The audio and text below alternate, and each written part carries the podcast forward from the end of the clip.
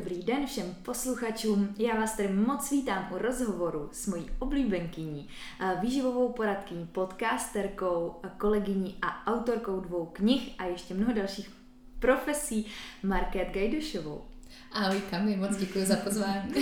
A ta zmíněná kolegyně, z toho mám teda upřímně největší radost, protože když jsme tady se slyšeli naposledy, tak eh, si vlastně ještě kolegyně nebyla, takže to je takový eh, tady update od posledního rozhovoru, od poslední epizody. Takže to jsem ráda, že se tady potkáváme znovu a můžeme dneska představit zase trošku jiný témata. A to jsem právě ráda, že většinou rozhovory s tebou jsou o výživě, jak taky jinak. A já bych dneska šla kolem té výživy trošku uh, stranou, nebo respektive ono se to kolem ní všechno točí, ale nebude to to naše hlavní téma. Dneska úplně nebudeme dávat výživová doporučení, ale spíš se podíváme na to, co je pod tou pokličkou, uh, co souvisí s tím, co dneska děláš a jakou to má spojitost s tvými hodnotami, minulostí, studiem a tak dál. Takže to vezmeme z takových jako všech možných úhlů. A mě by zajímalo taková otázka na tělo na začátek. Já vím, že je hodně těžká na zodpovězení, protože sama ji nemám úplně ráda. Ale kdo je Market, když nepracuje? Protože my jsme tam zmínili x těch tvých profesí a myslím si, že kdo tě nějakou dobu sleduje, tak dobře ví, že práce zabírá velkou část tvého profesního i možná osobního života, že se to tak jako prolíná a je vlastně těžký rozlišit, odkaď kam uh, to vlastně um, jako přesahuje, tyhle ty dvě úrovně. Tak co tě baví, co ti dělá radost, když zrovna teda nejsi v práci? Kami, já na začátek moc děkuji za krásné představení. A uh, musela jsem hned takhle z prvních slov úplně souznít s tím podcastem a s tím, uh, jak nás to krásně propojilo, protože když jsme spolu mluvili poprvé, ještě tenkrát na dálku, dneska sedíme tváří v tvář, tak jsme vůbec netušili, jaký společný osud nás čeká, kam nás to všechno zavede. Takže hrozně ráda říkám, že nás ten podcast právě spojil. A uh, mám radost, že tady dneska sedíme právě ve statusu kolegyň, k čemu se dneska určitě ještě dostaneme.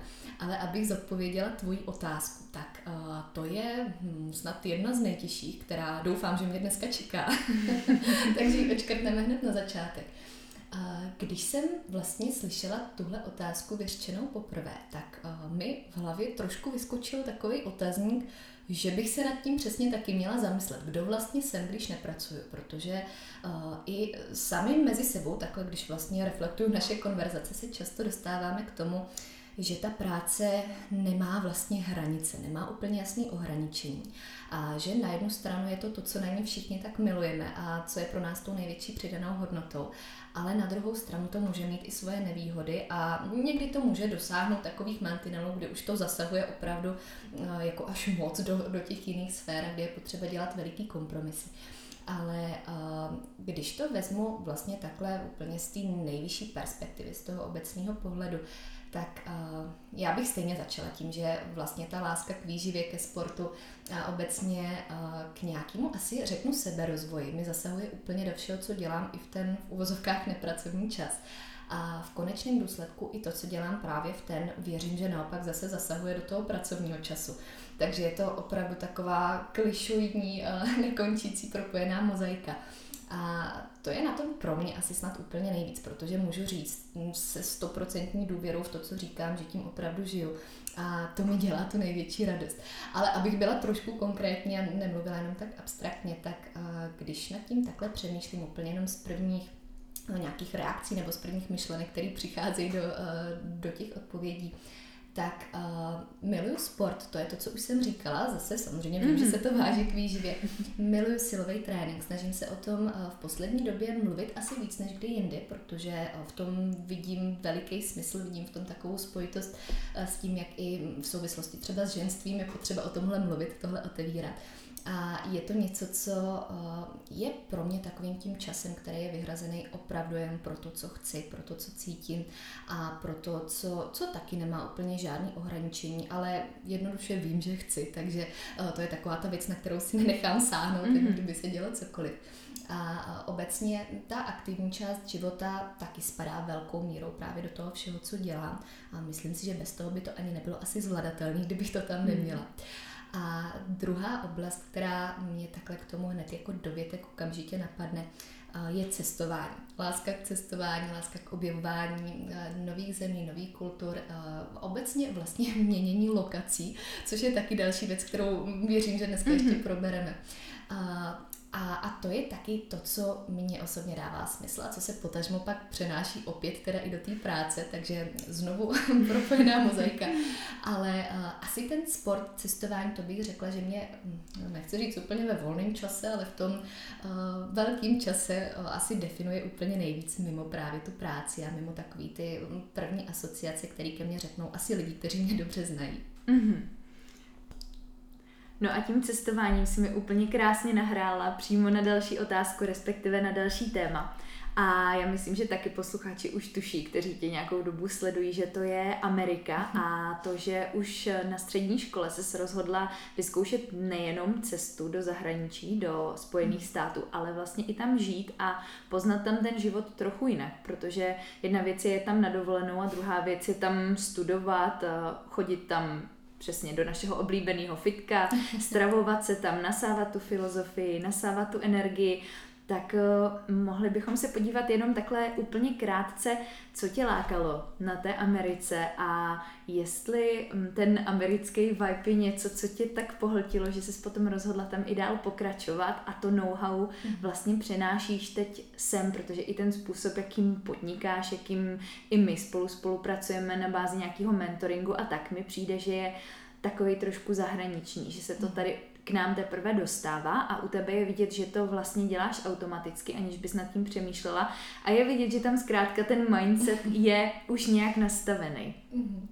Já jsem vděčná za to, že to takhle říkáš, Kami, že to na tebe takhle působí, protože já sama jsem si to asi úplně neuvědomovala, jak to vlastně nebylo nic cíleného, ale spíš to zase bylo tak přirozeně spojené právě s těma zkušenostma a s tou filozofií nebo obecně s tím, co mi zase dává smysl. Každopádně, abych se vrátila teda úplně k jádru otázky, proč mi to dávalo smysl, tak musím říct, že jsem nikdy před touhle velkou zkušeností první nebyla ten člověk, který by byl pohlcený Amerikou a který by to viděl jako takový ten zlatý sen a to, že za velkou louží je všechno dokonalý a tráva zelenější. Právě možná naopak, protože jsem vnímala, že spousta lidí to takhle bere, aniž by třeba měli tu osobní zkušenost a tak nějak mi přišlo, že k tomu moc není důvod, že určitě jsou věci, které tam jsou lepší a z hlediska cestování to třeba lákalo, ale nebylo to něco, co bych nutně potřebovala pro svůj život a co by byl takový ten můj cíl číslo jedna. A na to pak, když jsem se tam teda podívala poprvé mm, jenom vlastně v rámci dovolený, tak jsem úplně změnila názor. No, té chvíle jsem věděla, že je to prostředí, který mi dává smysl i pro nějaký ten můj osobní rozvoj. Jak pro studium, tak i pro ten život, což už jsem tak nějak cítila tenkrát, i když to vůbec nemělo žádnou formu, nemělo to žádnou podobu a konkrétní specifika. Ale celkově ta mentalita byla určitě to hlavní, co, co mě tam pohltilo nejvíc a co mi z hlediska uh, nadčasovosti a těch možností dávalo úplně největší smysl. Takže jsem věděla, že chci něco dělat jinak a že to chci dělat v mých očích líp, než mi nabídnou tady podmínky a že pokud s něčím začnu, tak opravdu na maximum. A, a tohle byla taková ta výzva, do které jsem chtěla jít, protože mě znáš, víš, že miluju výzvy a jakmile vlastně přede mnou není nějaká nová nebo něco, co se třeba tváří jako překážka, tak jsem vlastně hrozně nešťastná, protože jsem v takové té své komfortní zóně, kde je možná všechno super, všechno vychází, všechno se tváří skvěle, ale prostě tam už není ten další rozvoj a v tu chvíli mi to přestává dávat smysl. Takže eh, to, že jsem tam viděla tuhle možnost neustálého rozvoje a že samozřejmě eh, pak, když tomu přečtu i fakt, že školní systém nebo vůbec systém edukace tam byl úplnou jako eh, alfa omega toho, co mm, tam tvořilo ten hlavní důvod v porovnání s českým, se kterým já řeknu asi na rovinu, že nejsem úplně v souladu, není to něco, s čím bych byla stotožněná tak uh, to byla jasná volba. Takže i přes ty mm, kroky, které byly po všech stránkách složitý a dodnes jsou v nejrůznějších ohledech, tak uh, jsem věděla, že to vlastně za to stojí a že tomu chci věnovat tu energii. A od té doby se v tomhle utvrzuju čím dál tím víc, protože čím víc času jsem tam strávila, když jsem tam žila, nebo teď, i když vlastně pokračuju v nějaký konexi, tak není den, kdybych toho litovala, nebo kdybych to viděla jinak. A spíš naopak mě fascinuje, jak se tohle pořád zintenzivňuje, tohle vnímání. A když se takhle podíváme teda zpátky na ten úplný začátek, tak uh, Možná už můžeme pokročit i do toho zajímavějšího, což je to univerzitní studium, mhm. a, který je pro tebe teď aktuální, takže to máš i v živý paměti, Určitě. tak bys nám mohla rovnou říct, a, jestli to není tajný, a což předpokládám, že, že snad není, že to třeba i někomu může pomoct, kdo aspiruje na to, že by mhm. si tam chtěl třeba dostat. A, co pro to člověk musí udělat, aby se dostal na americkou univerzitu? Co tomu musí předcházet? Jaká třeba tvoje osobní příprava zatím byla, co se týká nějakého výběrového řízení? Co se týká nějaký finanční stránky, jak to mhm. tam vlastně celý funguje, protože u nás, že český vzdělávací systém v podstatě mm, poskytuje bezplatný mm. studium, nic jako stipendium tady nemáme, stačí složit většinou písemný test, mm. maximálně nějaký pohovor a člověk studuje, ale vím, že v Americe je to přece jenom trošku jiný. tak by mě zajímalo, předpokládám, že i posluchače, ta finanční stránka a to, co obnáší studovat na americké univerzitě. Mm-hmm. Teda, to je hodně náročná, hodně uh, komplexní všestranná otázka. otázka. Mm-hmm. Každopádně uh, Vlastně, když to vezmeme od základu, tak můžeme říct, že je to úplně jiný, včetně celého mm. přípravného procesu. Ale hned do toho trošku asi zabrousíme víc. Uh, já jsem u téhle tématiky mnohdy sama váhala, jak moc o tom mluvit veřejně, jestli vůbec o tom mluvit veřejně, protože uh, to beru částečně jako takovou stránku už toho soukromí, když se bavíme vlastně i o financích a o tom, co tomu předchází, co je součástí. Ale na druhou stranu uh, mi taky čím dál tím víc dochází, jak moc těžké je dostat se k těmhle informacím. A že pokud je tohle věc, která někomu dává smysl, kdo je třeba na začátku a vidí v tom nějakou vizi své další cesty, tak jak moc bych si to možná taky přála slyšet mm. v nějaké fázi. Každopádně určitě asi je na začátek potřeba říct, že já tím, že jsem vlastně i středoškolské vzdělání potvrzovala americkým systémem nostrifikací, takže pro mě ta cesta byla trošku jiná, než kdybych jenom jako zahraniční student vlastně podávala přihlášku na univerzitu. Hmm. Takže vlastně už tam mám nějakou minulost ještě předchozí a tím pádem některé věci byly trošku jiné. Ale to jsou spíš detaily, to už jsou jako věci, ke kterým se asi ani není potřeba dostávat. Když to vezmu po stránce toho, co to obnáší, tak bych řekla, že je to několikaletý proces a že to eh, není o tom, že by se člověk rozhodl, že ty chci jít studovat do hmm. Ameriky a tady se mi líbí nějaká škola, tady se mi líbí ta univerzita, tak si podám přihlášku. Ale eh, je to eh, dost takový asi jako pro Evropana neprokouknutelný systém na první pohled. Vypadá jako španělská vesnice, jako dodnes, když na to koukám, tak pořád tam jsou věci, kterým nerozumím ani já. A, takže a, to, že vlastně je potřeba přemýšlet dopředu, to bych tady určitě odložila jako takovou radu číslo jedna. Takže plánovat, plánovat, plánovat. A vím, že to není to, co by mm, jako často lidi rádi slyšeli, protože a, víme sami, že často jako nevíš, co vlastně chceš hmm. dělat, nebo kam chceš mířit, kam chceš profesně dojít a že je pak těžký plánovat něco takhle moc dopředu. A, každopádně mm, americkém školním systému, když takhle budu mluvit konkrétně, co se týče univerzit, tak uh, když to řekneme upřímně, tak platí to, že čím lepší škola, tím víc si za ní člověk musí zaplatit. A že to, jak si vlastně popisovala, není jako u nás, Eh, ani státní univerzity nejsou zadarmo, nejsou to malé peníze, studentské půjčky eh, jsou naprosto běžná věc a hmm. mnohdy se splácejí celý život. Eh, takže to mám trochu husí kůži, když to tady říkám takhle nahlas pro naše podmínky, protože vím, že pro spoustu lidí je to vlastně úplně jako hmm. nová, nová záležitost, ale v Americe se vlastně to univerzitní studium bere jako to, co je takovou investicí do celého života. A právě proto se volí jako s takovým výběrem, který by měl pokračovat jako dlouho, nebo předcházet dlouhou dobu dopředu, aby byl opravdu smysluplný, aby to byla pro toho člověka správná volba. Ale když budu mluvit teda zase z pohledu hm, vlastně zahraničního studenta, což předpokládám, že pro většinu lidí bude aktuální, pokud takhle poslouchají, tak je to pak samozřejmě ještě těžší. Je pak potřeba kouknout se, jaký jsou třeba procenta přijetí na tu vybranou školu pro zahraniční studenty, protože ty jsou samozřejmě rapidně nižší než, hmm. než pro ty americký. Ty finanční obnosy člověk najde na stránkách dané univerzity, takže to není zase informace, která by se nedala najít dohledat.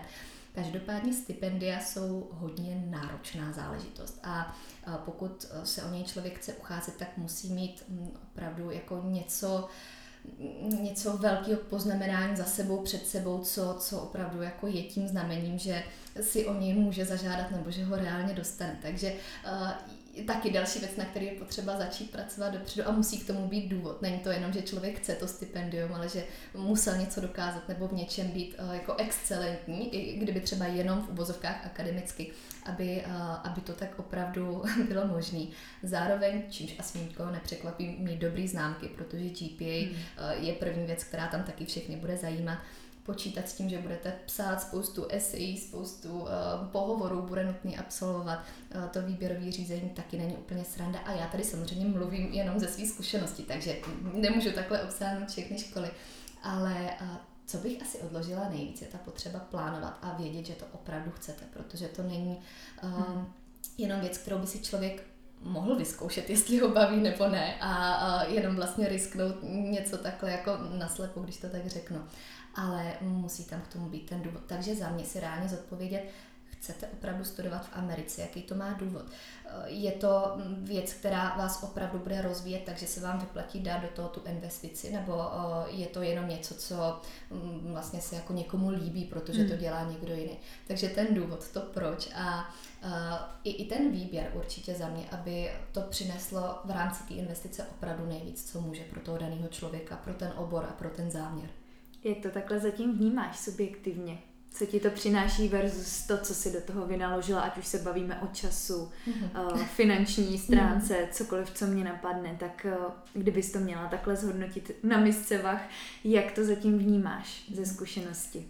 A nebyl jediný den, kdybych ty investice litovala, ať už finančně, tak časově, energeticky, kompromisem, který mě to stálo a ještě určitě bude stát, který zasahují opravdu úplně do všech rovin, který bych asi teď mohla jmenovat. Ale uh, to je asi přesně to, že v tom vidím ten důvod tak silný, že vlastně není nutnost o tom pochybovat. Jak vypadá studium na americké univerzitě, třeba co se týká výživy, protože to je to naše hlavní gro. Tady, co si budeme povídat, nechci samozřejmě úplně jít do nějakých podrobností, ale Máme tady docela omezený výběr, bych řekla, asi mm. oborů, který se na tohle zaměřují. Je to hodně uh, lékařská výživa, to tak můžeme asi pojmout. Troufám si říct, že v té Americe to může být modernější, možná tak jako uh, propojenější s více oborama, třeba i s tou psychologií, mm. s nějakým zdravím, fitness a tak dále. Nebo jak to vnímáš? Je to jenom můj pohled, anebo je to opravdu tak? Zase určitě záleží na škole. Hrozně nerada bych tady generálně něco řekla, protože bych si zatím samozřejmě neměla vůbec hmm. právo stát. Každopádně, jak už jsem zmiňovala, tak pro mě vlastně český školní systém já už jsem si nedokázala představit vrátit se do ní. Ani jsem nechtěla a nedávalo mi to smysl. Takže tím, tím vlastně to pro mě bylo takovým jako dalším silným znamením, že jestli chci něco, co mě bude dávat ten smysl, takže musím někam ven. Každopádně nemám teda možnost porovnat to se studiem nutriční terapie v České republice.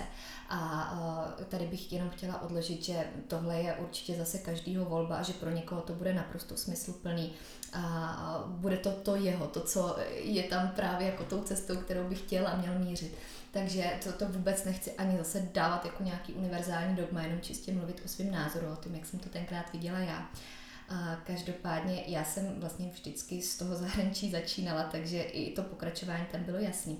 A to studium, já teda taky studuju klinickou výživu, takže je to i můj směr v tomhle, vlastně s tím, s tím zaměřením se tam hodně shoduje ale uh, je to z mýho pohledu neskutečně propojený s věcmi, který si člověk možná na první pohled ani nepředstaví. A uh, zároveň samozřejmě, což se jako týká, trochu si říct, výživy úplně všude, je tam spousta věcí, které taky pro člověka mimo obor možná nejsou úplně na první stranu nebo na první pohled úplně evidentní.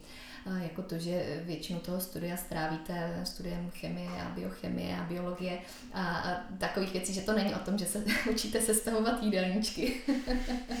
Proto, nebo já se tomu teď směju, ale ono opravdu jako většina lidí si to myslí, že se vlastně v tomhle oboru učí sestavovat mhm. jídelníčky, mm-hmm. ale jako ve skutečnosti je to, jsou to desítky a stovky úplně jiných věcí, které se tam pak secvakávají dohromady.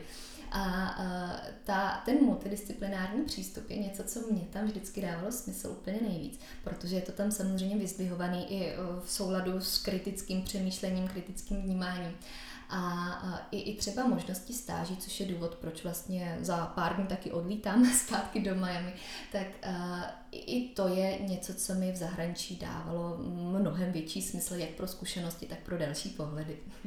To zní úplně krásně a přesně se mi líbí ten multidisciplinární přístup, asi i to, jak tomu ty učitelé přistupují, ty profesoři, protože tam předpokládám, je vítán každý názor a takový ten kritický pohled Určitě. studenta a vlastně názor studenta se tam cení. Tady je to, zase taky můžu z vlastní zkušenosti říct, že hodně záleží na škole, protože jsem vystřídala taky dvě vysoké školy, Přecházela jsem potom na magistra na, na mm, Karlovu univerzitu, takže jsem mohla porovnat vlastně takhle.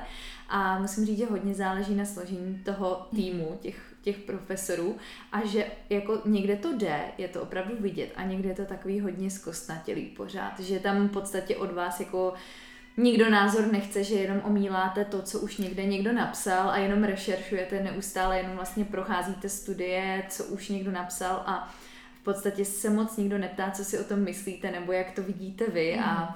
takže tohle mi na tom přijde fajn a, a vnímám to tak, vím to i od tebe, že mm. ten přístup je tam v tomhle trošku jiný. Určitě. Já eh, vždycky v tomhle ohledu si vzpomínám na uh, takovou monologovou přednášku jednoho uh, profesora, který na začátku semestru říkal, že pokud jako budeme souhlasit se všema názorama, pokud budeme souhlasit se vším, co se někde přečteme z jeho zdrojů, tak že je něco hodně špatně a že bychom se měli zamyslet nad tím, co vlastně děláme a že chce, abychom to spochybňovali, abychom v tom viděli negativa, abychom kladli úplně protichudný názory, že tam není od toho, abychom jako jenom vlastně interpretovali to, co nám je řečeno. A to byl takový jako první zase důkaz nebo uvědomění, tyjo, super, jsem na správném místě. A pak vlastně tohle úplně ve stejném znění zazní vždycky od každého. Jako asi jsem se nesetkala, samozřejmě třeba v trošku jinak řečené formě, nesetkala jsem se s tím, že uh, by to tam takhle nebylo. A to je za mě ten důraz na kritický myšlení, který uh, je tam nonstop podporovaný. A i když se třeba mm, jenom tak koukneš vlastně do nějakých pilířů uh, těch systémů, tak vždycky tam najdeš aspoň jednu zmínku o tom kritickém přemýšlení. I na středních školách vždycky je to věc, která i v osnovách je prostě napsaná jako takový ten úplně eh, nevím, jak to předunat něčemu českému, ale prostě jako to, co se má promítat vlastně úplně do všeho. A co jsem i třeba po... Jo, jo. po tom, co jsem vlastně, eh, co jsem si po návratu sem uvědomila asi o to víc, že mi tady vždycky chybělo a že eh, ta možnost něco spochybnit, vyhledat jiný názor, dávat dohromady názory, tvořit vlastní, že tady vždycky tak trošku chyběla, aspoň z mých zkušeností zase, což vím, že ani tady nechci mluvit obecně a věřím, že je to ve spoustě případů jinak, nebo že jsou jiné možnosti, ale když to takhle stáhnu na tu svoji zkušenost, tak tomu vždycky tak bylo, respektive nebylo.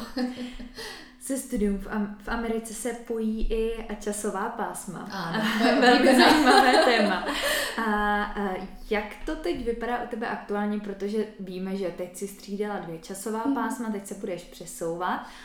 Co z hlediska práce, jak to zvládáš, jak plánuješ zvládat, protože určitě posluchače bude zajímat podcasty, jestli budou dál vycházet, klienty bude zajímat, jakým způsobem teď funguješ, mm-hmm. tak jestli bys nám mohla malinko víc přiblížit, co to pro nás vlastně znamená, mm-hmm. pro tvý sledující a kolegy a klienty a posluchače a úplně všichni, kteří ti fandí? Mm-hmm. Úplně jednoduše bych řekla, že se vlastně nic nemění.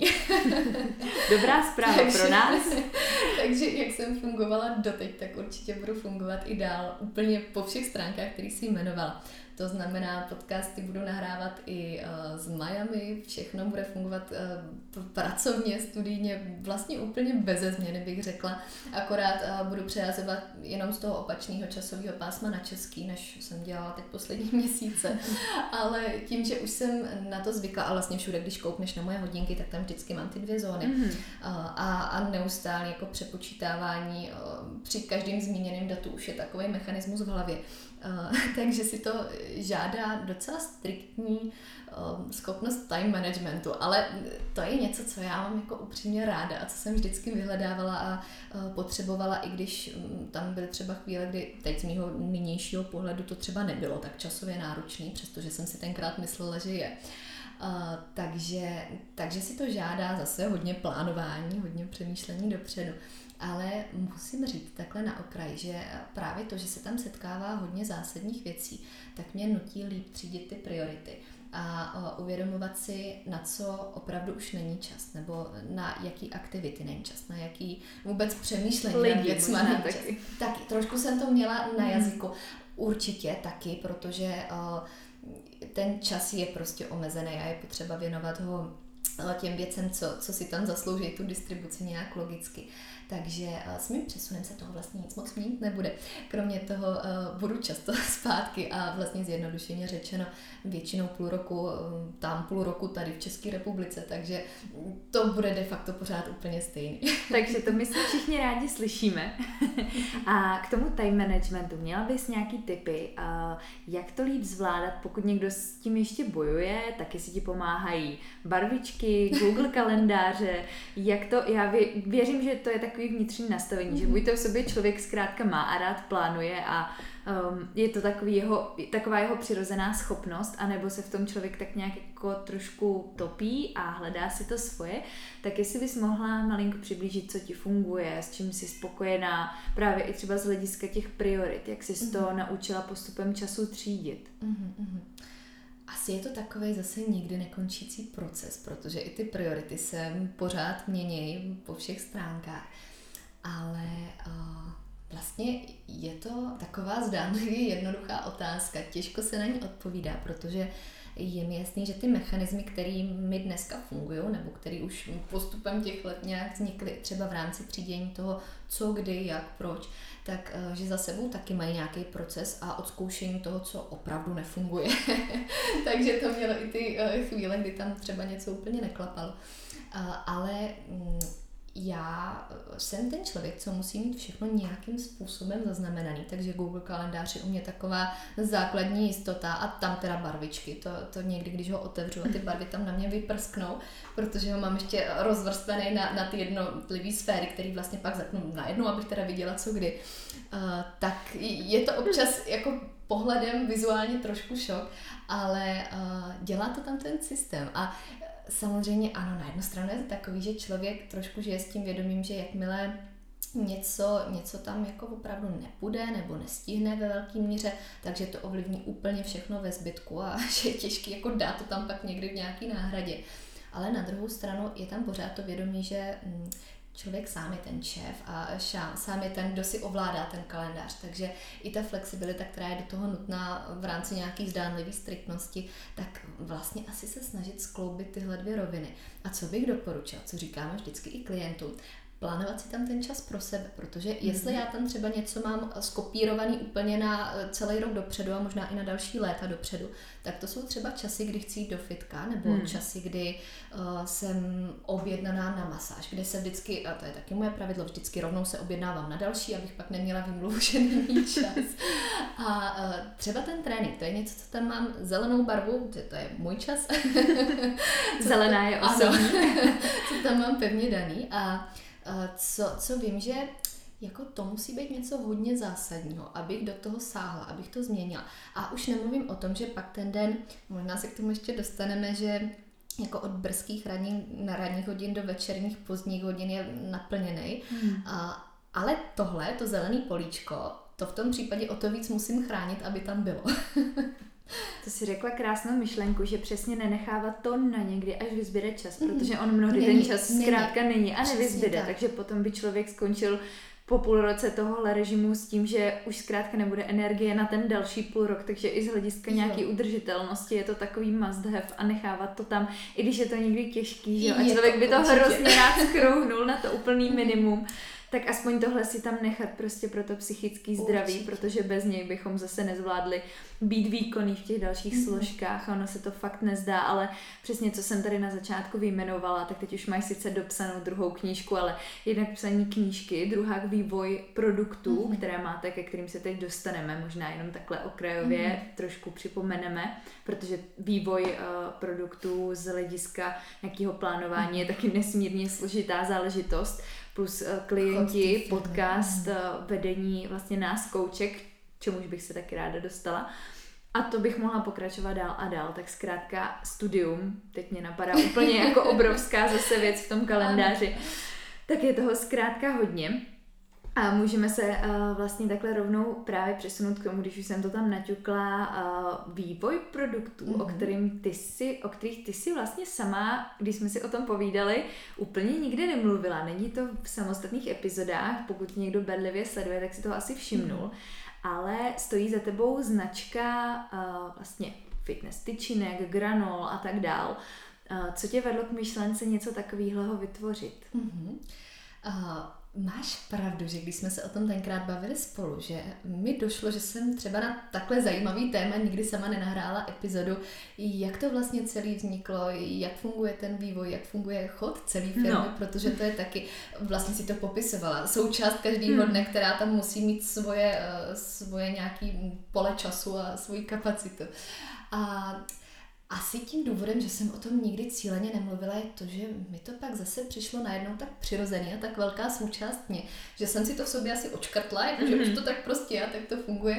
A, a nějak ani nepřišla jako ta myšlenka, že by vlastně, že by si tohle třeba zasloužila svoji pozornost, protože když nad tím přemýšlím trošku z jiného úhlu, tak je to určitě hodně zajímavý téma. A tím impulzem pro vývoj nebo vůbec vznik celé značky, celé firmy bylo to, že jsem sama kolikrát pátrala po produktech, se kterými bych byla opravdu stotožněna. Jak chuťově, tak nutričně, který by splňovaly ty parametry, které si představuju zatím, po čem chci sáhnout, když chci nějakou tyčinku do kabelky nebo něco na cestu, co prostě hmm. chci mít po ruce. Potvrzuju. Nosím v kabelce a vozím na dovolenou. Musím se přiznat na dovolený poctivě dvě MG kaše a zásoba tyčinek, takže oh, approved. Krásně.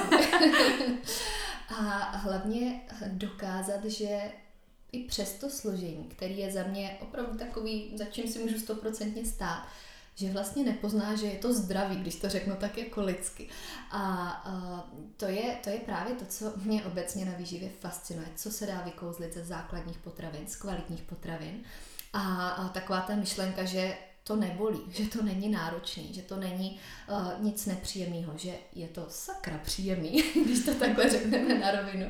A že si to člověk může neskutečně užívat, zatímco pořád dává tělu 100% kvalitu.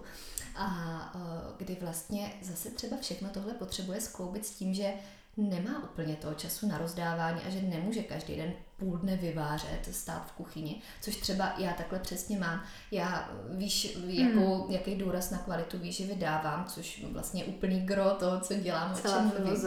A hmm. mimo to hlavně to, čím sama žiju, to jako v první řadě asi by se mělo jmenovat. Ale nemám prostě ten čas, abych uh, tomu věnovala a ani vlastně nechci. I kdybych ten čas měla, tak nechci ale uh, chci mít tyhle věci k dispozici a, a chci vědět, že pro mě vlastně dělají tu práci, že jsou připraveni. Takže vlastně skloubení tohohle konceptu s tím, aby se to tak nějak převedlo, aby tady bylo k dispozici, tak uh, byl takový ten hlavní hnací motor. A pak samozřejmě uh, byl to i fakt, že mi tady chyběly nějaké příchutě na našem trhu, takže jsem si je chtěla udělat. To vždycky tak jako s nadhledem říkám, že jsem si ty produkty tak trochu vytvořila pro sebe, pro naše klienty, pro nás. Protože, jak jsem říkáš, tak je to takový to, co my sami hmm. a sami vyhledáváme. A uh, je to taková ta jako první volba třeba pro mě i, i takhle dneska, když můžu mít po ruce něco jiného. Takže vlastně uh, tohle převíst tak trošku tu teorii do praxe, protože ono o tom mluvit je hezká věc, ale mít teda v rukou nějaký ten důkaz, jak to může vypadat, jak to může chutnat, jak to může fungovat. To je skvělý, no. To jsem moc ráda, že to tady takhle zmiňuješ, protože um, zase to jenom potvrzuje to, že když s, ne- s něčím nejsi úplně spokojená a něco tady chybí, tak prostě jdeš a vytvoříš to. Což určitě. Teda znám málo lidí s tímhletím přístupem. Je vidět, že možná je to ten americký mindset, takový to všechno je možný. já, když bych se zamyslela nad tím, že jdu vyvíjet takhle své produkty, tak si, mm. tak si jako sama zhrozím, protože si dokážu představit, co zatím stojí z hlediska hygieny, kontroly, mm. kvality těch vstupních potravin, aby to vlastně nějak jako nutričně dávalo smysl teď, aby ti to drželo pohromadě. No a mohli bychom se tady o tom bavit asi samostatnou epizodu, takže to jako obdivuju, že něco takového jdeš a uděláš, protože to... Já musím určitě dodat k tomu hned takhle obratem, že to rozhodně není jenom o mě, že jsou tam lidi, bez kterých by to v životě nešlo. A to nejenom kolegyně, ať už holky vlastně ve firmě, nebo i, i ty kamy, která tady sedíš naproti mě, tak lidi, kteří se podílejí na vývoji, na vůbec výrobě a na tom, co vlastně pak v praxi dává ten konečný produkt dohromady, protože ty by si za to zasloužili úplně největší kredity, ty jsou neskutečnou součástí, součástí, bez který by to opravdu jako ani procentem nešlo. Takže i, i propojování těch lidí a, a schopnost m, mm, vlastně navazovat tyhle ty spojitosti asi s tím taky hodně souvisí. A, a to, jestli si tady můžu takhle odložit velký poděkování fakt každému jednomu z nich, protože oni vědí, jestli poslouchají, tak a, fakt nejsrdečnější díky, protože sám člověk by to nikdy nezvládl a to je taky potřeba říct nahlas. Bez těch lidí to určitě nejde a ty už máš kolem sebe několik týmů a hmm. já bych se teď ráda zaměřila na ten náš tým, a respektive na to, co uh, tě baví na vedení lidí, protože teď už v podstatě vedeš svůj tým, mhm. kterým jsme my, jsme to my koučky, je to víc lidí, který stojí za celým MG coachingem, když se teď vyloženě podíváme na ten brand MG coaching a naše výživové poradenství. Zajímalo by mě, jak vnímáš roli sebe jako mentorky nás všech, co ti to přináší do života a co se díky tomu o sobě třeba naučila. Mm-hmm. To je krásná otázka a asi první, co by se na to hodilo říct, já se vlastně takhle v téhle roli vůbec nevnímám. to, že jsi mi dala teď takový mm. status, tak uh, je hrozně hezký a já ti za to moc děkuju, ale asi bych se takhle sama od sebe netroufla označit. A asi o to víc mě tak jako teď těší a úplně hladí po duši, že jsi to takhle řekla, nebo že to takhle vnímáš. A každopádně to vnímám jako takovou oboustranou záležitost, protože to, jak si taky trošku načrtla, tak uh, není vůbec jenom o tom, že já něco předávám vám, ale že uh, je to zase non-stop vývoj, který se pořád někam posouvá a to je to, co na tom my všechny milujeme.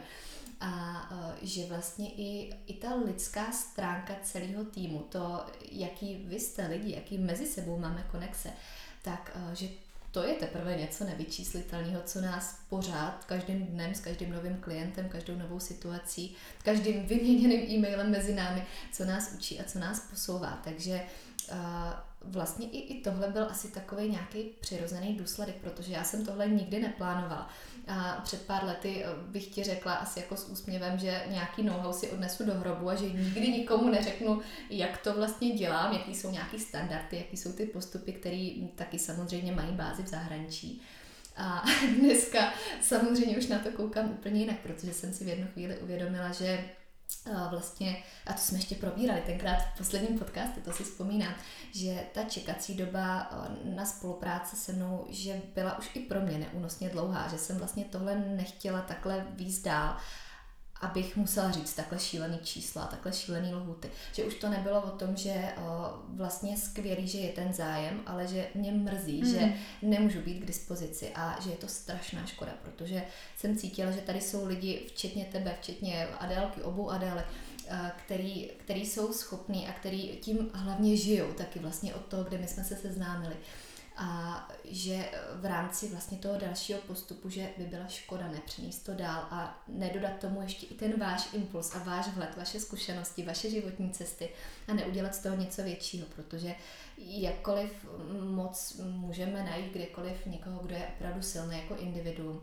tak vždycky bude silnější i v tom týmu. A hmm. pokud dokáže ten tým se skládat dobře, aby to na sebe napojovalo, a to ne ve smyslu jako najít svoje kopie, aby všichni dělali všechno stejně, ale najít uh, někoho, kdo sdílí a žije stejnou filozofií a kdo je v jistých aspektech určitě i jiný, kde to zase třeba budou protichudní názory, paradoxně, a kde to se skládá tak dobře, aby ten závěrečný celek, který je tou největší přidanou hodnotou, aby dával smysl a hlavně, aby dával smysl lidem, kteří si tohle vyhledají, kteří tohle chtějí a kteří toho chtějí být součástí.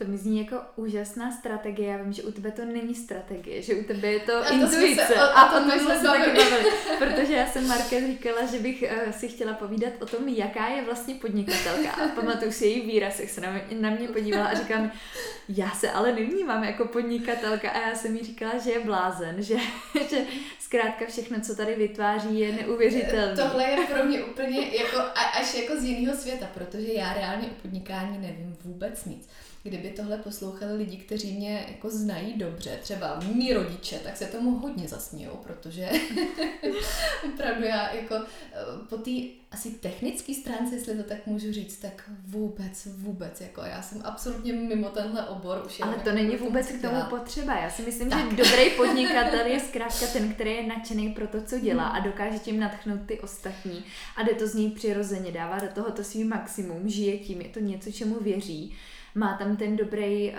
dobrý cíl, dobrý důvod, proč to chce dál šířit a pak už to zkrátka, když do toho dává těch svých 100%, tak ono to zákonitě ne, někde bude vidět a najde to svoji cestu. A určitě, jak jsme se vlastně tenkrát bavili i spolu, tak uh, zrovna tohle je věc, kterou člověk nemůže dělat jen tak. A hmm. já si říkám to pořád a všude, ale stojím si za tím, že pokud to člověk nemiluje, takže to nezvládne dělat dlouho.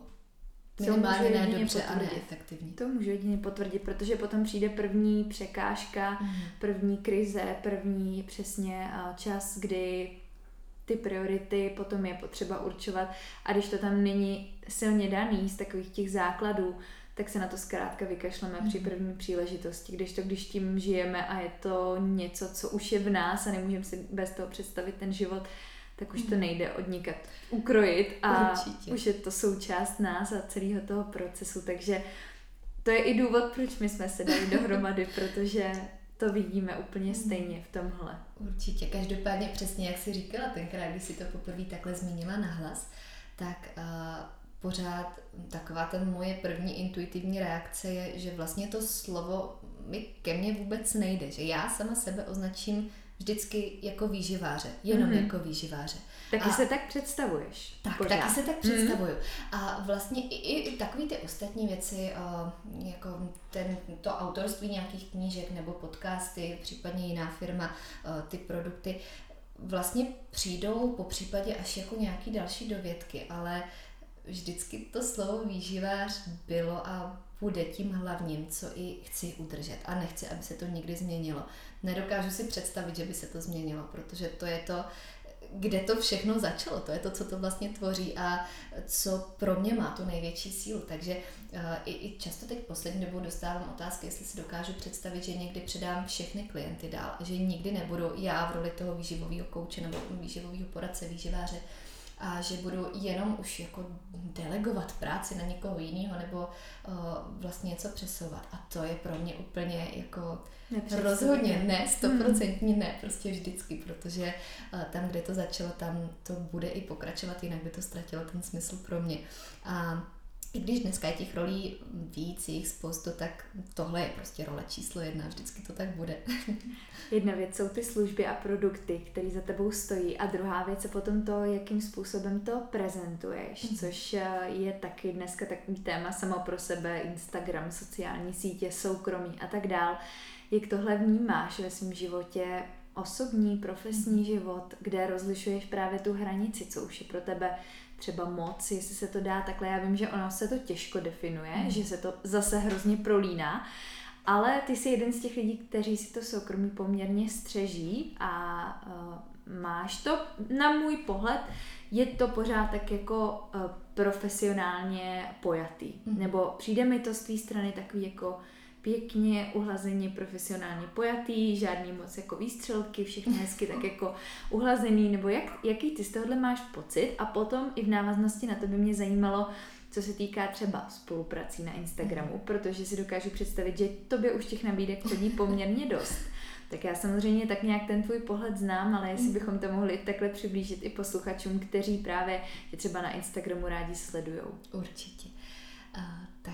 Když začnu od toho soukromí, asi abychom se k tomu dostali úplně nejvíc, tak uh, tohle je věc, kterou jsem se vždycky snažila chránit a vlastně mm, vidím smysl v tom i pokračovat, protože si stojím za tím, že ten život žijeme mimo sociální sítě, že to nejdůležitější se má odehrávat mimo ně a že tam nutně nemusí být úplně všechno. Takže jsem vždycky oddělovala to, co tam opravdu jako v plném znění dám a co si chci nechat pro sebe, protože ono eh, tím, že člověk vystupuje nějak veřejně a že i narůstá samozřejmě ten dosah, tak o to soukromí, co si budeme povídat, prostě přichází. A když jsem na začátku epizody zmiňovala ty kompromisy, tak eh, i mě to určitě stálo nějaké věci, o kterých jsem kvůli, nebo díky tomu, teď těžko říct, jaký slovo vůbec hmm. použít, ale byla to moje volba, tak asi jako řekněme, že to tak prostě mělo být, eh, o který jsem musela přijít nebo přišla, ať už to byly věci, lidi, příležitosti. Eh, a beru to, že to je prostě součástí, že to je v pořádku, ale pořád si jisté věci snažím, snažím nechávat pro sebe, abych opravdu žila mimo ty sítě. A to, to třeba souvisí právě i s tou Amerikou, kde jsem teď musela udělat takovou hlubší exkurzi do sebe, kolik toho vlastně chci sdílet v momentě, kdy zase budu intenzivněji další dobu v zahraničí, jestli chci opravdu sdílet svůj život tam, protože to jsem vždycky brala jako hodně velký zásah do soukromí nebo hodně velký sdílení něčeho ze sebe. A už jsem si v tom tak nějak udělala jasně, co je pro mě v pohodě, co, co už třeba ani úplně tolik nechci. Ale uh, asi znát tady ten svůj pohled uh, Myslím si, že to je na každém, aby si to určil a hlavně, aby věděl, proč to tak dělá, jaký zatím má důvody, jak to hlavně ovlivňuje třeba lidi kolem něj, protože eh, já jsem to nikdy úplně nedělala kvůli sobě, ale hlavně kvůli těm lidem, kteří třeba byli v mém okolí nebo jsou v mém okolí. A aby to žádným způsobem nezasahovalo do těch jejich životů. A e, i třeba na tom Instagramu e, pořád mm, si myslím, že tam jsou věci, které, ačkoliv třeba z dovolených úplně v pohodě sdílím, myslím si poměrně dost, že to je zase jako taková ukázka toho, jak vypadá můj život, když nepracuju, tak, e, tak pořád jsou tam prostě věci, které si myslím, že není úplně potřeba sdílet a tím neříkám, že je špatně, když to někdo dělá, ale zase je to jeho volba, já jsem si třeba určila trošku jinak. Eh, takže to soukromí v dnešní době, abych to tak trošku dokončila, tak uh, beru jako věc, která je docela křehká a vzácná. Takže si myslím, že pro nás všechny, úplně bez ohledu na to, jestli vůbec jsme nebo nejsme na Instagramu, že je vlastně v našem zájmu si to hlídat a eh, mít to jako takovou tu svoji věc, která by tak prostě měla zůstat.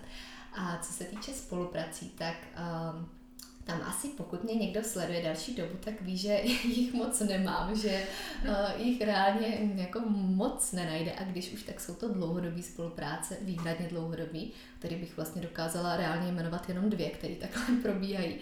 A, a 99% věcí odmítám. Jednak kvůli tomu, že mi nedávají smysl. Často si i říkám, jaký byl vlastně důvod jako něco takového hmm. mě poslat ale zároveň i, i v tom, že pokud něco chci doporučit, tak to doporučím bez ohledu na tu spolupráci.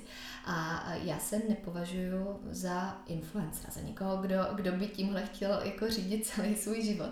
Ale jak jsme se bavili před chvilkou, považuji se za výživáře a za to, že vlastně i moje profesní role je někde úplně jinde. A to, že mám Instagram, že mám podcast, že uh, nějakým způsobem mluvím k veřejnosti, to je spíš takový jako dodatek k té profesi, ale ne nějaký gro, ke kterému bych chtěla jako směřovat svůj čas a pozornost.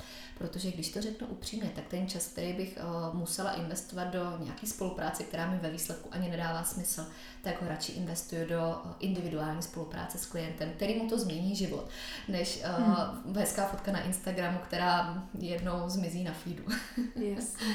To si krásně popsala, že zase je tam znát ta prioritizace, prioritizace času a určení těch priorit a takový to vyhodnocení, kam mi to za to stojí a kam už ne. Určitě. A moje další otázka právě směřovala k tomu, jak ty se vnímáš jako influencer, jestli mhm. vůbec se tak vnímáš, takže to jsme na to krásně odpověděla. Ale zajímalo by mě, jestli uh, tě to baví, protože někdo mhm. třeba se s tím jako rád, uh, s tím feedem nějak hraje a uh, i ty Insta stories, jako oko na to máš, to já vím, když tě vidím něco fotit, takže je vidět, že jako nějaký ten talent tam je, protože je spousta výživářů, ale prostě úspěšný Instagram třeba nemají, nebo lidi je nesledují tak rádi jako mm-hmm. tebe. Co si myslíš právě, že je ta tvoje přidaná hodnota?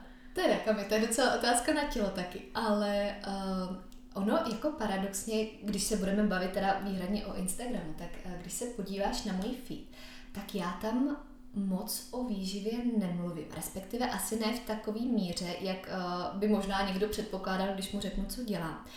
A, a to primárně z toho důvodu, že kdybychom se o tom chtěli bavit od základu, tak si myslím, že je to mnohem komplexnější oblast a že to není úplně jenom o tom, co máme na tom talíři, ale jak se na ten talíř koukáme, jak ho zasadíme do svého života. Takže právě proto všechny ty otevřené oblasti.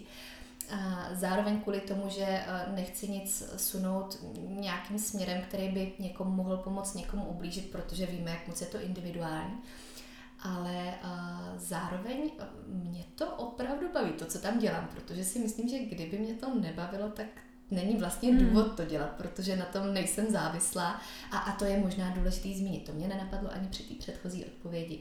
Ale co jsem si řekla a vlastně v souvislosti obecně se sociálníma sítěma, nechci na nich být závislá v rámci o, osobního života, v rámci pracovního života. Zase chci vlastně tu, tu svoji koncentraci cílit někam jinam. A to, že tam jsou, to je jenom něco, co, co je k tomu, co třeba uh, mluví o té filozofii, co jí pomáhá šířit, uh, kam si můžu odkládat ty myšlenky, které uh, věřím, že by třeba měly zaznít, nebo který by si zasloužili být řečený nahlas, protože často to jsou věci, které vlastně lidi moc nechtějí slyšet, ale které vnímám jako důležitý. Uh, a takže je to takový doplněk, ale určitě to není jádro. Určitě bych neřekla, že to je nějaká hlavní platforma mého působení, protože to opět vlastně vnímám jinde. Ale uh, je to něco, co, co to tak krásně asi podkresluje, bych řekla, co k tomu přidává nějakou další možnost, co to vlastně šíří dál, ale uh, ne něco, co by bylo úplně tou centrálou veškerého jednání.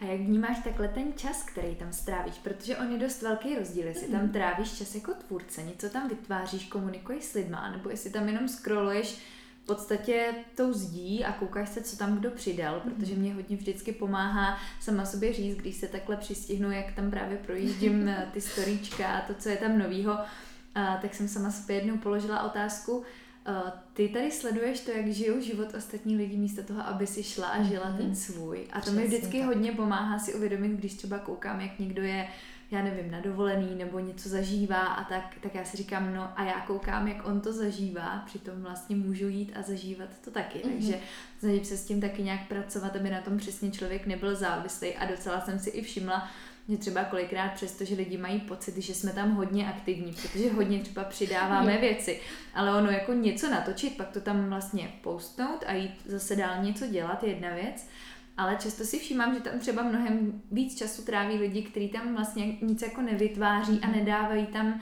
žádný obsah, jenom se vlastně tam chodí, jenom přesně, jenom se tam mm. chodí dívat. Tak Určitě. tyhle tohle vnímáš? Určitě. Uh, to je hodně, hodně taková za mě důležitá myšlenka, co si řekla. I takhle možná na položení pro každého hmm. z nás, co bychom si měli občas připomínat. A každopádně a myslím si, že je důležitý zase z těch sociálních sítí si udělat to, co nám je opravdu přínosný a nejenom vlastně tam bez hlavy konzumovat ten obsah, který nám přijde pod ruce. Takže vybírat i tam vědomě, a já tady na schvál používám to slovo konzumovat, protože si myslím, že to je taky jako svým způsobem výživa. Stejně jako to, co si vybíráme, že máme na talíři. Každopádně ono třeba z mýho pohledu i jako moje sdílení věcí, já se tam snažím ukazovat ty věci, co jsou tak trochu jako zase ta realita, kterou možná nikdo úplně nechce vidět. Uh, nejenom to hezký, ale i to, co je náročný, co je třeba, co stojí za nějakýma věcma, ale ve výsledku nikdy to tam nemůžu ukázat všechno, protože kdybych měla ukazovat, jak vypadá ten den, nebo jak opravdu jako od rána do večera je strukturovaný, tak ho ani nejsem schopná zvládnout tak, jak vlastně od sebe hmm. třeba očekávám a požaduju. Takže eh, co bych tady odložila, tak je taky určitá míra kritického přemýšlení nad tím, co, co tam sledujeme. A kdybych to teda předátila takhle ještě do té osobní roviny, tak eh, já si hodně vybírám, co, co vlastně čemu tam věnuju tu pozornost. Když jsme u Instagramu, tak tam sleduju jenom málo profilů, každý jeden z nich tam má nějaké opodstatnění. Eh, a, a i tak, vlastně i mezi tím selektuju, snažím se tam trávit co nejméně času, jenom k tomu, aby mi vlastně poskytl to, co je pro mě hodnotný, inspirativní, co je nějakým způsobem to, co mi asi obohatí ten život, než tam jenom bezhlavě trávit ten čas, protože tam jsem zase u toho, že bych ten čas už radši strávila nějak jinak. A, a to klidně vlastně jako nic neděláním, když to tak řeknu, kdyby na to byl mhm. prostor, mm-hmm. než uh, jenom jako se nechat možná i často jako negativně ovlivňovat něčím v okolí. Takže uh, moje oblíbené sociální sítě jsou tím, co si z nich sami uděláme. Je takový asi zlatý pravidlo mm. pro tohle všechno. A ono, obzvlášť v dnešní době, je potřeba se nad tím hodně zamýšlet, kolik času tam trávíme, protože my samozřejmě i pracovně a teď nemluvím jenom o sociálních sítích, teď mluvím o, o čase za počítačem a za e-mailama. Hmm. To, to jsou hodiny, které asi ani nechceme říkat nahlas, uh, protože to není často úplně dobrý příklad, ale uh, je potřeba pak teda selektovat, jestli ten čas opravím tak efektivně, jak si myslím, nebo jestli tam jenom scrolluju hmm, vlastně mm. bez nějakého konceptu a vyhledávám věci, které vlastně ve výsledku mi jsou možná úplně k ničemu. Přesně, přesně, takže to je zase zamyšlení pro každého z nás, jak k tomu přistupujeme, co si z toho uděláme, protože zase je to jenom v našich rukách. A je to naše zodpovědnost. A je to naše zodpovědnost. Je, já teď taky poslední dny jsem nad tím přemýšlela v tolika oblastech, že ve výsledku všechno tohle eh, nemůžeme teď říkat, sociální sítě jsou špatný nebo dobrý, ale je to o té naší zodpovědnosti, co si z nich uděláme a vzít tohle do svých rukou Úplně stejně jako ve všech životních oblastech. To přebírání zodpovědnosti, to je taky téma sama mm, pro sebe. To na bychom tady mohli epizodu. přesně na samostatnou epizodu. A poslední otázkou, já nemůžu uh, vybrat jinou než samozřejmě o výživě, protože to oh. je něco, jak my, jsme, my dvě jsme se dali dohromady mm. a představuje to jádro toho, toho všeho. Uh, já vím, že tě dneska trápím a bude to zase taková filozofická otázka. No jsem s ní. Ale Co představuje aktuálně výživa ve tvém životě? Teď se nedíváme na tu pracovní sféru, že mm-hmm. pomáháš lidem s tím, jak mají jíst, co mají jíst a že tvoříš produkty, že si napsala knížku. Co osobně hraje výživa v tvém životě aktuálně? Mm-hmm. První slovo, které mě napadlo, bylo slovo potenciál. Hmm. Takový jako bez přemýšlení první asociace. A, a to právě, když odizoluju to, že to tvoří pracovní náplň a vlastně všechno, co jsme dneska eh, v celé epizodě probírali, tak eh, potenciál pro plnění věcí, které chceme, potenciál pro naše fungování, potenciál, řeknu dokonce i pro plnění si snů, plnění eh, toho, co před sebou vidíme a to palivo a motor nejenom po, po stránce hm, toho, jak bude fungovat naše tělo, ale palivo doslova ve všech sférách, které k tomu dokážeme připsat. A, a myslím si, že tohle je ta věc, která vlastně, když takhle reflektuju i celou tu svoji osobní cestu, která pro mě byla tím uvědoměním a takovým jádrem toho, co vlastně dneska podepisuje celou tu filozofii. Ta výživa má neskutečný potenciál, ale je jenom na nás, jestli si ho vybereme, jestli do něj budeme chtít sáhnout, jak s ním budeme pracovat. Opět je to na naší zodpovědnosti. A vlastně to slovo potenciál máme napsaný i na webu, takhle když nad tím přemýšlím celistvě. A, a takhle toto, jak o tom mluvím, nebo jak to vnímám v tomhle celkovém pohledu, je pak samozřejmě zase to, co to tvoří i pro mě. A, jak jsem teď říkala, tak nejenom pro to fungování, ale i pro to, aby všechny ty věci, které jsme dneska probírali, vlastně byly vůbec reální, aby byly zvládnutelné. A to že, to, že vlastně ten motor, to palivo, který sobě přinášíme, že je to za mě to nejvíc, co pro sebe můžeme udělat. A co můžeme udělat jako tu bázi pro to, abychom v tom životě dosáhli věcí, které se nám možná ani nezdají reální. Co tě to aktuální, nebo to období, co teď předcházelo, protože vím, že bylo hodně pro tebe náročný časově, psychicky a tak dál, tak co tě naučilo o výživě? o výživě. Uh, já myslím, že mě o výživě učí něco každým dnem, takže uh, by mi bylo až líto vyzdvihnout jednu jedinou věc, ale uh, klasicky si odložím, čím víc toho člověk ví, tím víc toho neví a tím víc toho chce vědět. ale uh, nevím, jestli úplně zodpovím záměr otázky, ale uh, naučilo mě, a, a teď to bude znít jako, že tady mám nasazený růžový brýle, což tak opravdu nebylo během celého procesu. Naučilo mě, že nic není nemožný a že to, že je něco komplikovaný, že je to náročný, že tím někdo řekne, že je to nemožný, takže to neznamená nemožný, že je to zase o tom, jakými si to uděláme. A to ta výživa, jak eh, v nějakým profesním uchopení, tak zase i, i pro ty podmínky, které mi to vlastně vytvářelo, tak to tam pro mě znamenalo, protože vlastně díky tomu přístupu se tak nějak jako hmatatelně zrealizovalo tohle do praxe, díky teď třeba nějakým proběhlým projektům a proběhlým věcem, které jsou teď v tuhle chvíli aktuální. Nevím, jestli se k tomu ještě třeba dostaneme. A, takže a asi jako tohle hlavní message, že nic není reálný, pokud k tomu máme a dáváme si ty správné podmínky, což pro mě ta výživa představuje. Taková ještě úplně poslední otázka. Já vím, že ráda dávám po tři, čtyři, pět posledních otázek, protože mi to, to nedá. Vždycky se chci ještě zeptat na spoustu dalších věcí. Kde vidíš budoucnost MG coachingu a jestli můžeš takhle prozradit něco, co třeba připravujeme, nebo mm-hmm. kde vidíš jednou ten náš potenciál. Změnili jsme to slovo potenciál, tak mm-hmm. potenciál pro nás, pro klienty. Jaká je taková ta tvoje dlouhodobější vize? Mm-hmm. Já myslím, že Kamča dnešní epizodu převrací do pracovní schůzky, protože ví, že to s ní chci probrat po nahrávání. Ajaj. Ale samozřejmě u jídla, jakože naším dobrým zvykem. Samozřejmě, jinak neprobíhají schůzky. Kde vidím potenciál? Máme spoustu myšlenek v hlavě, spoustu vizí v hlavě, které chceme posunout, eh, který možná nebudou jenom český, abych to neprozradila úplně všechno, který se vážou tak nějak s tou celkovou působností, ale uh, asi eh, v tomhle směru nejsou obrovské věci, které bych teď mohla specificky jmenovat, ale spíš to, abychom vlastně mířili pořád uh, k zintenzivňování toho, v co sami věříme, co tak děláme a co jsme dělali do posud. Takže vlastně asi zdánlivě jednoduchá odpověď, ale v minimální míře se trvávat v tom, jak a co děláme, ale samozřejmě to ještě zlepšovat, posouvat, jak po kvalitativní stránce, tak třeba i po té koncepční, po tom, co, co ještě nás může napadnout v rámci toho všeho, jak jsem říkala, tak máme v hlavě nějaké věci, které chceme zrealizovat ale ten potenciál tam vnímám právě v tom lidském faktoru, který se nám v tom pojí a který už tvoří, tvoří ty lidi, kteří jsou toho součástí. Takže vlastně tohle vzít jako ten nejlepší základ a přesunout to možná třeba ještě do jiných rozměrů.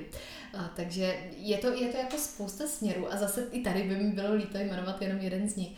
A, každopádně vlastně ta víra, kterou v to všechny máme, tak tu, tu tak nějak možná nechat mluvit za nás.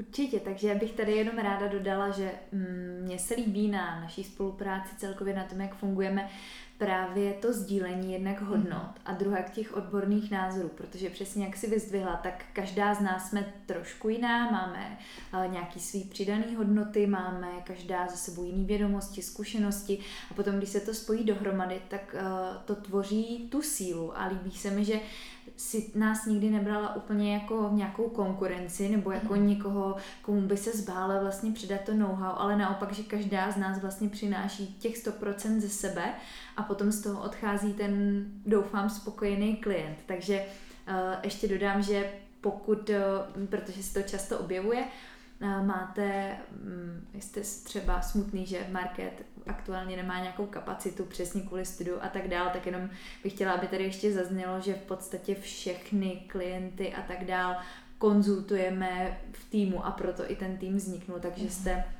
bych řekla, v rukou více odborníků, což taky vnímám jako velkou přidanou hodnotu. Určitě a je to věc, na kterou taky často dostávám dotazy a už jsme o tom vlastně i spolu mluvili takhle veřejně ale vlastně každý, každý klient nebo každý zpracovaný plán, každá strategie, každý setup ve výsledku prochází i mým schválením, odsouhlasením, případnýma úpravama. Takže to, jak to funguje v rámci té struktury, tak to má taky své důvody. A to, že mm, tam máme vlastně jednak víc pojistek, jednak víc pohledu, jednak víc nějakých zásahů, tak z toho pak dělá to, že spojíme vždycky to nejlepší, najdeme tu nejlepší hmm. cestu. A to se konec konců týká i propojení klient-coach, protože když eh, někdo přijde, má konkrétní cíl, víme, jaký cíl, víme, jaký příběh, záměr zatím stojí, tak uh, už víme, kdo je pro něj nejlepší, když to tak řeknu v úvozovkách, kdo bude nejefektivnější pro tu spolupráci a jak uh, vlastně naplánujeme tu cestu tak, aby přinesla opravdu to nejvíc, protože vždycky se opakuju v tom, že máme stejný cíl, úplně všichni, jak my, tak klient, tak i my mezi sebou, a, a že je samozřejmě záměrem ten cíl naplnit úplně nejlíp, jak můžeme. Já myslím, že to už bychom se tady znova opakovali, že jsme tady vyzdvihli krásné myšlenky, takže a já se Market těším na všechno, co nás čeká, jednak nás a těším se na všechno, co čeká tebe, protože tě teď čeká zajímavý období v Americe a doufám, jak jsi mluvila o tom sdílení, že nás trošku necháš nahlídnout i pod pokličku, protože se všichni těšíme, až tady bude podzim a ty budeš dávat záběry z Miami, to ti budeme trošku závidět, ale budeme ti to ze 100% přát, protože si to naprosto zasloužíš a vím, že to bude pro tebe pořád i pracovní a studijní, ale doufám, že i sem tam si tam užiješ nějaký krásný výhledy, že nás necháš trošičku do toho nahlídnout a myslím si, že můžu mluvit i za posluchače, že se na to všichni budeme těšit a že ti všichni moc držíme palce, aby ti to všechno vyšlo. Kam já moc děkuji za krásné slova a, a úplně v neposlední řadě děkuji za to, že si toho všeho součástí, protože uh, to, to je za mě věc, která by tady určitě taky měla zaznít ještě závěrem, protože ani bez tebe by nic z toho nešlo. My vám moc děkujeme, že jste poslouchali, budeme se moc těšit na nějakou vaši zpětnou vazbu, můžete nám určitě napsat, jakožto podcasterky oceníme jakoukoliv vaší zprávu a vždycky si ji rádi přečteme, protože to je taková naše zase uh, pojistka a takový utvrzení v tom, že má smysl v tomhle dál pokračovat a šířit ty myšlenky a tu naší filozofii, za kterou stojíme a která si myslím, že z nás dýchá úplně všude, kudy chodíme. Takže vám přeju krásný zbytek dne. Tobě, Market, děkuji, že jsi přišla, že jsi se tady s námi podělila zase o zajímavý názory, myšlenky, pohledy a věřím, že jsme se neslyšeli naposledy. Já taky děkuji a krásný den.